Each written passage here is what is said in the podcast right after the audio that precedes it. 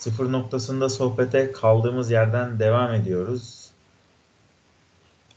Daha önceki sohbetlerde ilişkilerle başladık. E, ilişkilerde eşyalaştırma e, ve ilişkilerin diğer dinamiklerini anlamaya çalıştık ve e, bundan önceki sohbette aile meselesine geldik. İlişkilerin en geniş hem hem başlangıcı hem de en geniş katmanı anlamında aileye geldik ve ebeveynliği sorguladık.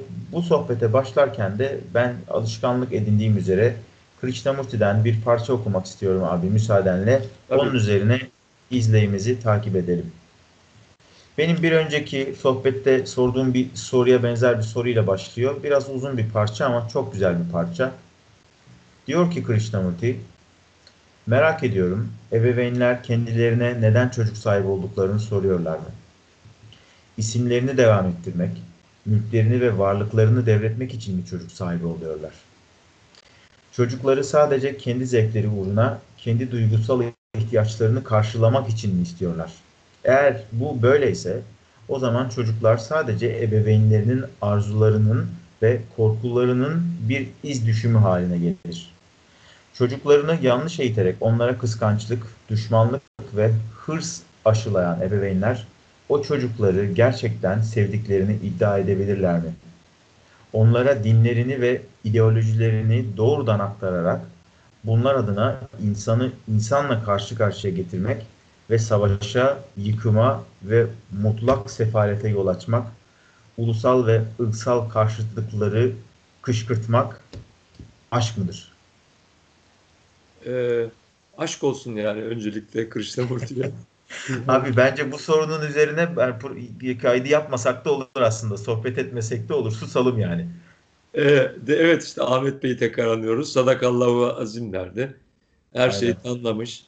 Yani şık bir şekilde insanların esasında bilinçsizce e, neler yaptıklarını, nasıl bir yıkıma yol açtıklarını göstermiş. Birçok kişi aşk tabii diyecektir bence yani. Ben çocuğumu çok seviyorum. Ee, o benim için yani vazgeçilmez. Ee, diyecektir yani birçok kişi.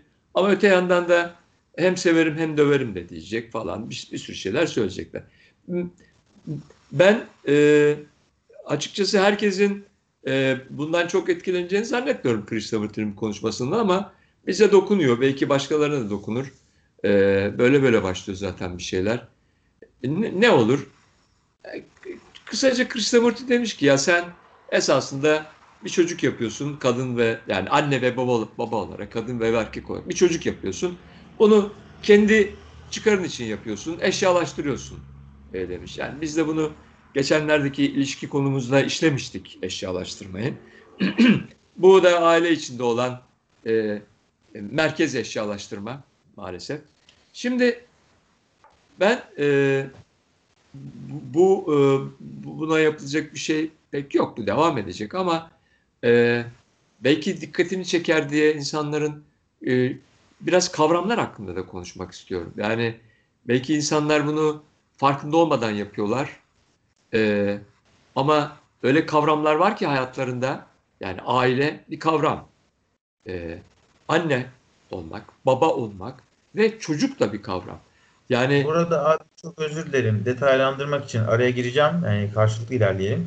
Burada e, yani kavram derken e, anne anneliğin, babalığın, e, ebeveynliğin hatta çocukluğun kendisinin ve yapı olarak ailenin e, duyulduğu zaman yani bir insan kendisine baba ya da anne dediğinde ya da çocuk dediğinde e, bir takım rolleri peşinen kabul etmiş olması anlamında kullanıyorsun değil mi? Evet, evet. Şimdi kadın anne oluyor, erkek baba oluyor. Ee, burada başlıyor zaten hikaye. Çünkü kadının aynı zamanda kadınlığından dolayı e, kültürlere göre değişir belki ama bizim gibi kültürlerde yani güncelde zaten bunu duyuyoruz. Kadın işte şu, şöyle olmalıdır, böyle olmalıdır. Çok vurgulanıyor. Erkeğin nasıl olduğu pek vurgulanmıyor ama erkekten de belli beklentiler var. Dolayısıyla e, hani basic olarak temelde erkekte evin ihtiyaçlarını, güvenliğini sağlayan biri olmalı. Bu zaten kabul ediliyor. E, ama e, burası bile çok e, kötü bir ilişkilere yol açıyorken o küçük insan yavrusuna e, çocuk demek yani önce bebek sonra çocuk demek e, hatta bu hiçbir şekilde bir ergene bile dönüşmüyor neredeyse yani. Anne babanın dilinde ergene bile dönüşmüyor. O çocuk çocuk kalıyor. Yani bizim oğlan bizim kız. Yani hala bir çocukluk vurgusu yapılıyor. Yani adam 60 yaşında olsun o oğlan babası 85 yaşında olsun bizim oğlan diyor yani. 60 Yani yaşında. ona onun yetişkin yetişkinliği yani ne başlangıçta bir gün yetişkin olabileceği fikri ne de artık yetişkin olduğunu farz ettiğimiz bir aşamada yetişkinliği kabul edilmiyor. hiçbir zaman kabul edilmiyor. Bu korkunç lanet gibi bir şey. Kendisine de böyle yapılmış zaten. Belki e, şöyle bir durum da var. E, onun babası öldüğünde o bir rahatlama yaşıyor. Esasında artık ona e, bu muamele yapacak kimse kalmıyor. Tamam mı? Yani annesinin yapması belki bir dereceye kadar kabul ediliyor da ya da çocuk o oradaki kişi kabul ediyor da yani baba figürü artık yani e, yani bir iki erkek düşünelim. Biri baba, biri oğlu. Ee, oğlanın babası öldüğünde ve oğlan da babaysa da hatta dedeyse bile tamam mı? 60 yaş dedik yani tamam mı? Dedeyse bile babası ölünce artık böyle bir, e, bir, bir, bir psikolojik bir rahatlama geçiyor. Korkunç bir şey bu esasında ama maalesef böyle. Çünkü kimse artık ona çocuk muamelesi yapamayacak. Bir yapan var çünkü hala. Tamam mı? Evet. Yani şimdi burası tabii biraz hem korkunç hem esprili bir durum. Öte yandan e, şöyle bakalım. Bir çocuk bir, bir insan yavrusu doğdu. Bunu genelde e, o kadın ve erkek kendi malları zannediyorlar psikolojik olarak. Biyolojik olarak da sahibi zannediyorlar yani. Toplum toplum da zaten bunu destekliyor yani. Kanunlar da destekliyor. Sen diyor çocuğun 18 yaşına kadar vasisisin diyor. Tamam mı? Yani çocuğa 18 yaşına kadar e, e, aklı ermediğine dair kanun nezdinde böyle bir saptama var yani. Tamam mı? Hatta bir şeyler Tabii, yani yapsa... burada doğru yani Ben- çok affedersin. Orada e, o senin bahsettiğin kavramsallaştırma hatta eşyalaştırma hem psikolojik düzeyde hem fiziksel düzeyde hem de hukuki düzeyde ve tabii ki toplumsal düzeyde de devam ediyor. Yani Tabii. e, aslına bakarsan kanun önünde 18'ine erişmemiş birisi yetişkin kabul edilmediği için e, bir başkasının eşyası olma hali resmileştirilmiş oluyor. Aynen. Ve e, hemen onu takip eden başka bir şey daha var.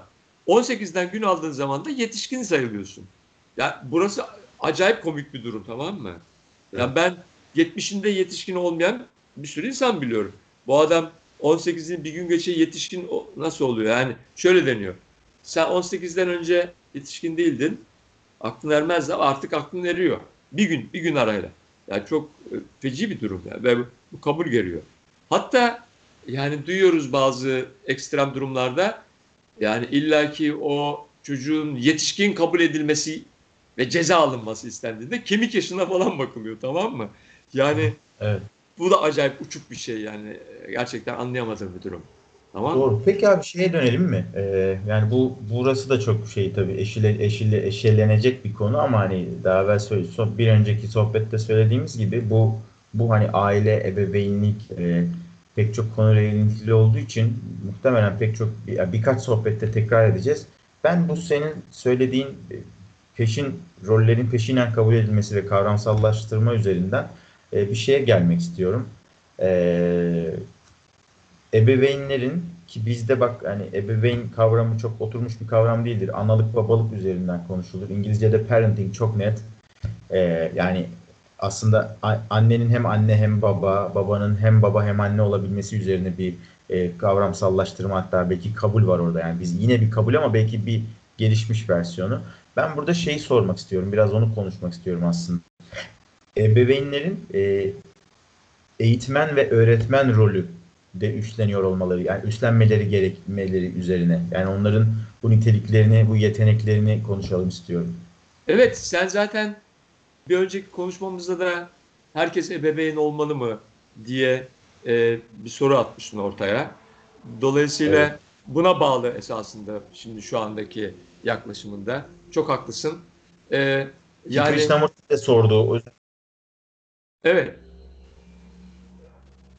Evet yani şimdi e, burada e, tamam diyelim kabul edelim. O e, ana babalar e, zaten bunu bu rolü üstleniyorlar ve kendi ana babalarından çevrelerinden ne kadar gördülerse el yordamıyla yapıyorlar da. E, şimdi ortada bir tane çocuk var. Yap- yapılan var yani. Şimdi bunu e, çocuğun yeteneklerine, çocuğun anlayış düzeyine m, göre mi yapıyorlar bunu? Yani çok doğru bir şey bile yapsalar, doğru bir şey öğretiyorlar bile olsalar, e, çocuk yani gerçekten bundan faydalanıyor mu? E, çok açık ki anlıyorsa e, bu geri dönüş oluyor. Benim m, zaten burada yani e, travmaların e, belki de en bariz oluştuğu ve görüldüğü yerde burası. Çocuğa bir şey söyleniyor. Çocuk anladım diyor. Şimdi anladım ya da kafasını sallaması e, anladığını göstermiyor ki. Ne gösteriyor? çocuk onu anlamadığını belirten bir geri dönüşte gösteriyor. Anlamamış çocuk. E, onu yapıyor.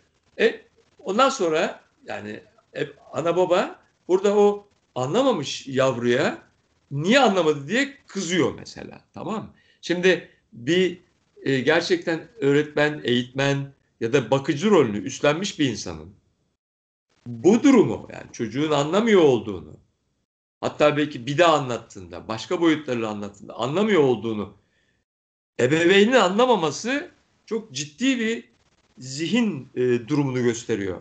Yani çocuğun anlamadığını anlamamak yani tamam mı? Abi bu, burada yine, e, yine önceki sohbetlerimizden birinde altın özellikle çizdiğimiz ve ilişkiler içinde e, hep konuşulması gereken bu halden anlama kavramı yeniden devreye giriyor işte. Yani çok önemli burası. Değil mi? Aynen aynen. Çünkü e, yani biz bunu yakından takip ettiğimizde sebebini görüyoruz kendimiz.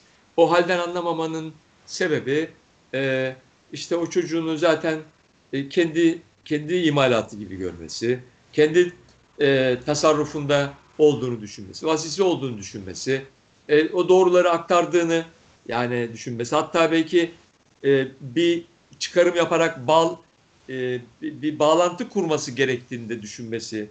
Yani beklentisi var yani ebeveynlerin çocuktan. Yani e, şimdi bu, e, e, tabii ki e, e, pratikte böyle olmuyor yani. Çocuk yapamıyor bu bağlantıyı neticede. Ve e, yani e, işte ve çocuğun da ilk kişiliğinin oluştuğu yani o kimliğinin ve kişiliğinin oluştuğu bu yaşlarda e, maalesef o travma o ömür boyu taşıyacağı e, yüklere dönüşüyor. E, bir eğitmen, bir e, öğretmenin bunun bilincinde olması gerekir bir kere. Yani bu iddiadaysa ben çocuğumu yetiştireceğim iddiasındaysa hiç geçmişini kendi geçmişimi karıştırmadan çocuğun yeteneklerine, çocuğun anlama düzeyine göre bir, e, bir eğitim vereceğim düşüncesinde bile olsa burada o çocuğun yaşayacağı travmayı bütün ömür boyunca e, hayat kalitesini düşürecek bir şey olarak bilmesi bile e, çok büyük bir şey olur. Bu bunu biliyor mu insanlar bir kere?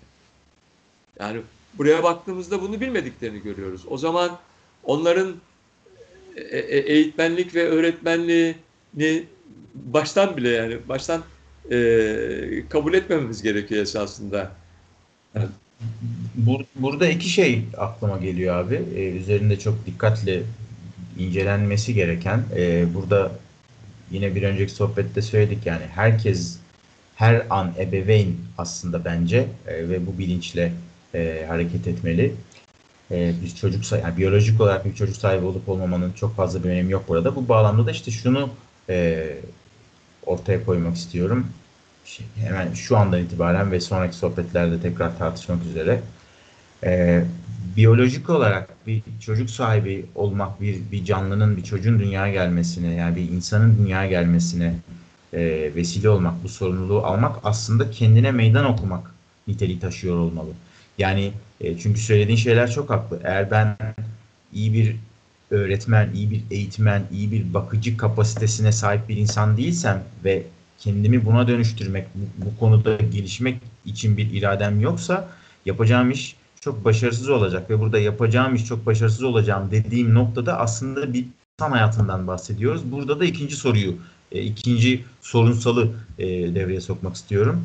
Şimdi e, senin başlangıcın çok kıymetli. Yani kavramsallaştırmak, anne, baba, çocuk, aile bunlar içinde peşin kabuller olan, peşin roller olan kavramlar ve aslında her kavram kendi içinde e, ötekini eşyalaştırdığı ilişkiler.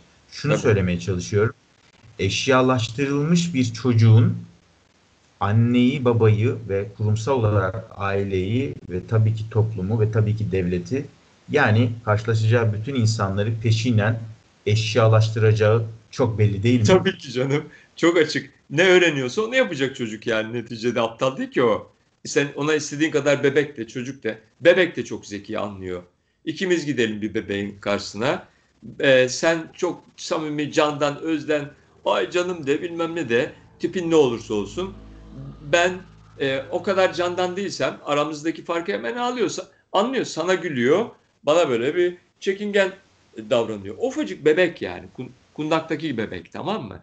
Bu çocuk diyeceğimiz yaşlara geldiğinde yani 3-4 yaşlarına geldiğinde daha da zeki, daha da iyi anlıyor. Yani artık kelimeler tanıdık falan filan. Dolayısıyla çocuk anlamıyor diyor ki. Bakıyor ki bu düzenek eşyalaştırma düzeneğinde yani hemen faydalanıyor. Ee, kendisi ailesine bir mutluluk getirmiş. Kendisi olmadığı zaman ailesi onun yokluğunu hissetmiş. Hemen e, kavruyor bunu. Kullanmaya başlıyor yani çok ufaktan kullanmaya başlıyor.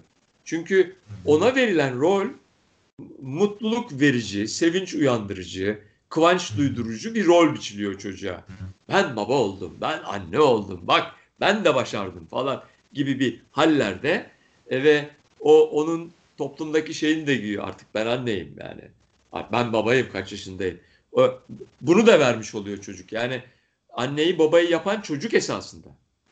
Evet tabii Doğumuyla tabii, anne, kadını anne, babayı baba yapıyor tamam mı? İşte Bu- tam anlamıyla belki de eşyalaştırıldığı yer bu. Yani başlangıçta daha ilk adımda bu oluyor işte. Yani belki Tabii. bir sonraki sohbette bunu konuşmak üzere altını çizebiliriz.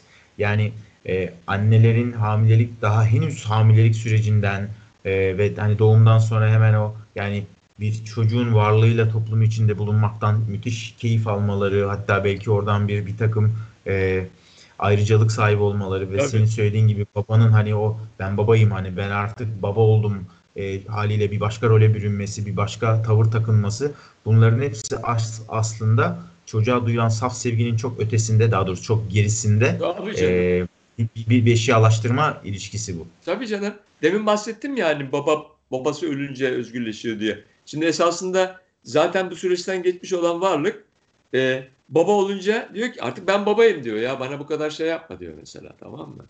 Hep, hep buradan devam Evet. ediyor yani esasında. Evet. O, orada bile kullandığı bir şey çocuğunu kullanıyor yani ben babayım bak diyor.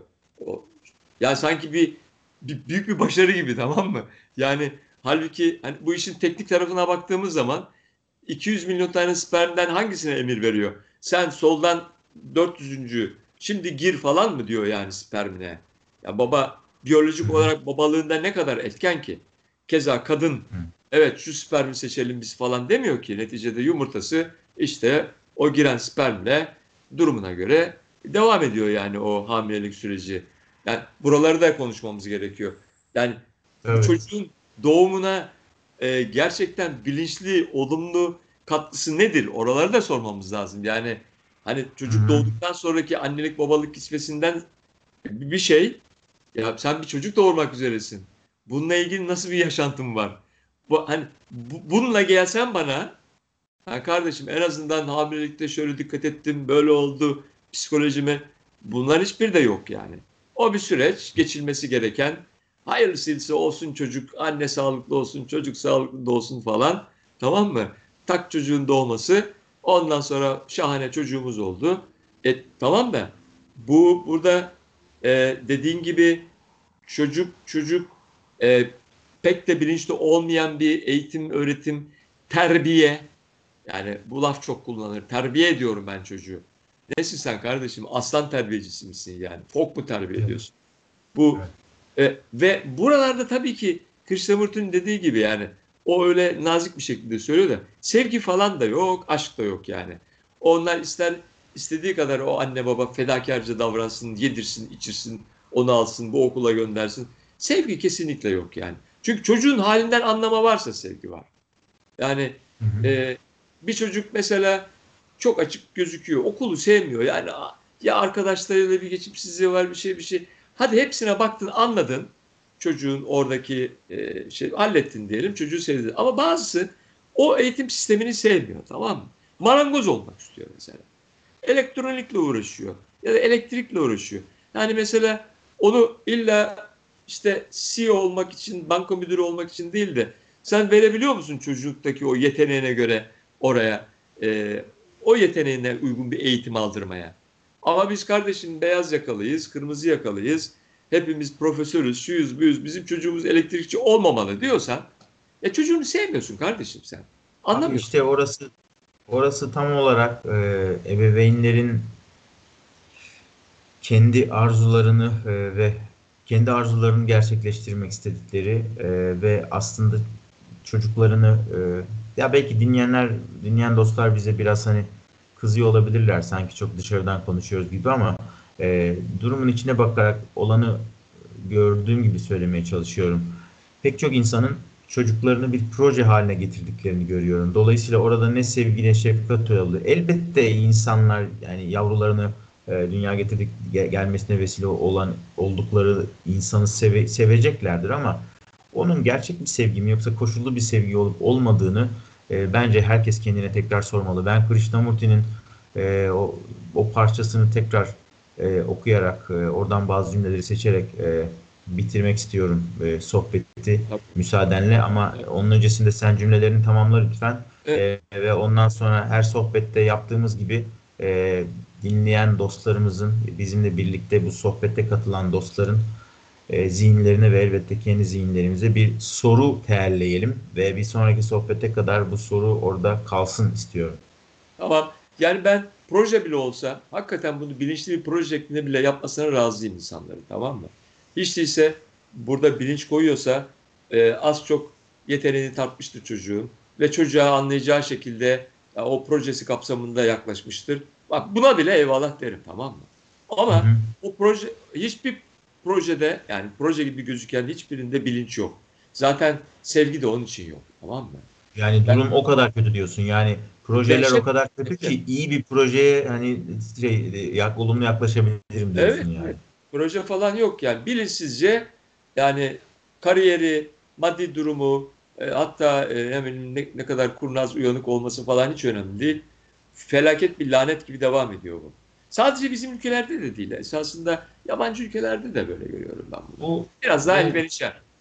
Burada ben e, tam da bu noktada şeyi tekrar hatırlatmak istiyorum. Bu bölümde çok andık Krishnamurti tabii be- belli açılardan hocamız sayılır. E, e, insanlık bir bilinç krizi içinde e, cümlesinin altını tekrar çizmekte fayda var ve bu 10 yıllardır böyle hatta belki 100 yıllardır böyle biz son Evet. birkaç 10 yılına tanığız bunun. E, bu ilişkiler konusu ve aile ebeveynlik konusu çok önemli. Çünkü neden ilişkilerden aileye evrildi mesele? Aslında e, gündelik hayatın içindeki her şey başta kendimizle olmak üzere bir ilişki meselesi ve e, sizin yetiştiğiniz için içine doğduğunuz ve içinde büyüdüğünüz koşullar nasıl bir insan olduğunuzu çok belirliyorlar. Burada ben e, şefkat kavramında tekrar bir hatırlatmak istiyorum. E, yani çocukluğunda sadece şefkat değil, e, özür dilerim, sadece sevgi değil, yani sadece nitelikli bir sevgi değil, aynı zamanda nitelikli bir şefkat, saf bir şefkate maruz kalmamış ya da e, bununla çok az karşılaşmış çocukların da e, gelecekte sevgisiz ve şefkatsiz insanlar olduklarını çok net görebiliyoruz maalesef. E, bu parçayı tekrar okuyarak bitireyim abi izninle bu sohbeti. Evet. Lütfen. Merak ediyorum ebeveynler kendilerine neden çocuk sahibi olduklarını soruyorlar mı? İsimlerini devam ettirmek, mülklerini ve varlıklarını devretmek için mi çocuk sahibi oluyorlar? Çocukları sadece kendi zevkleri uğruna, kendi duygusal ihtiyaçlarını karşılamak için mi istiyorlar? Eğer öyleyse o zaman çocuklar sadece ebeveynlerinin arzularının ve korkularının bir iz düşümü haline gelir. Çocuklarını yanlış eğiterek onlara kıskançlık, düşmanlık ve hırs aşılayan ebeveynler o çocukları gerçekten sevdiklerini iddia edebilirler mi? Onlara dinlerini ve ideolojilerini doğrudan aktararak bunlar adına insanı insanla karşı karşıya getirmek, savaşa, yıkıma ve mu- mutlak sefalete yol açmak, ulusal ve ırksal karşıtlıkları harekete geçirmek aşk mıdır?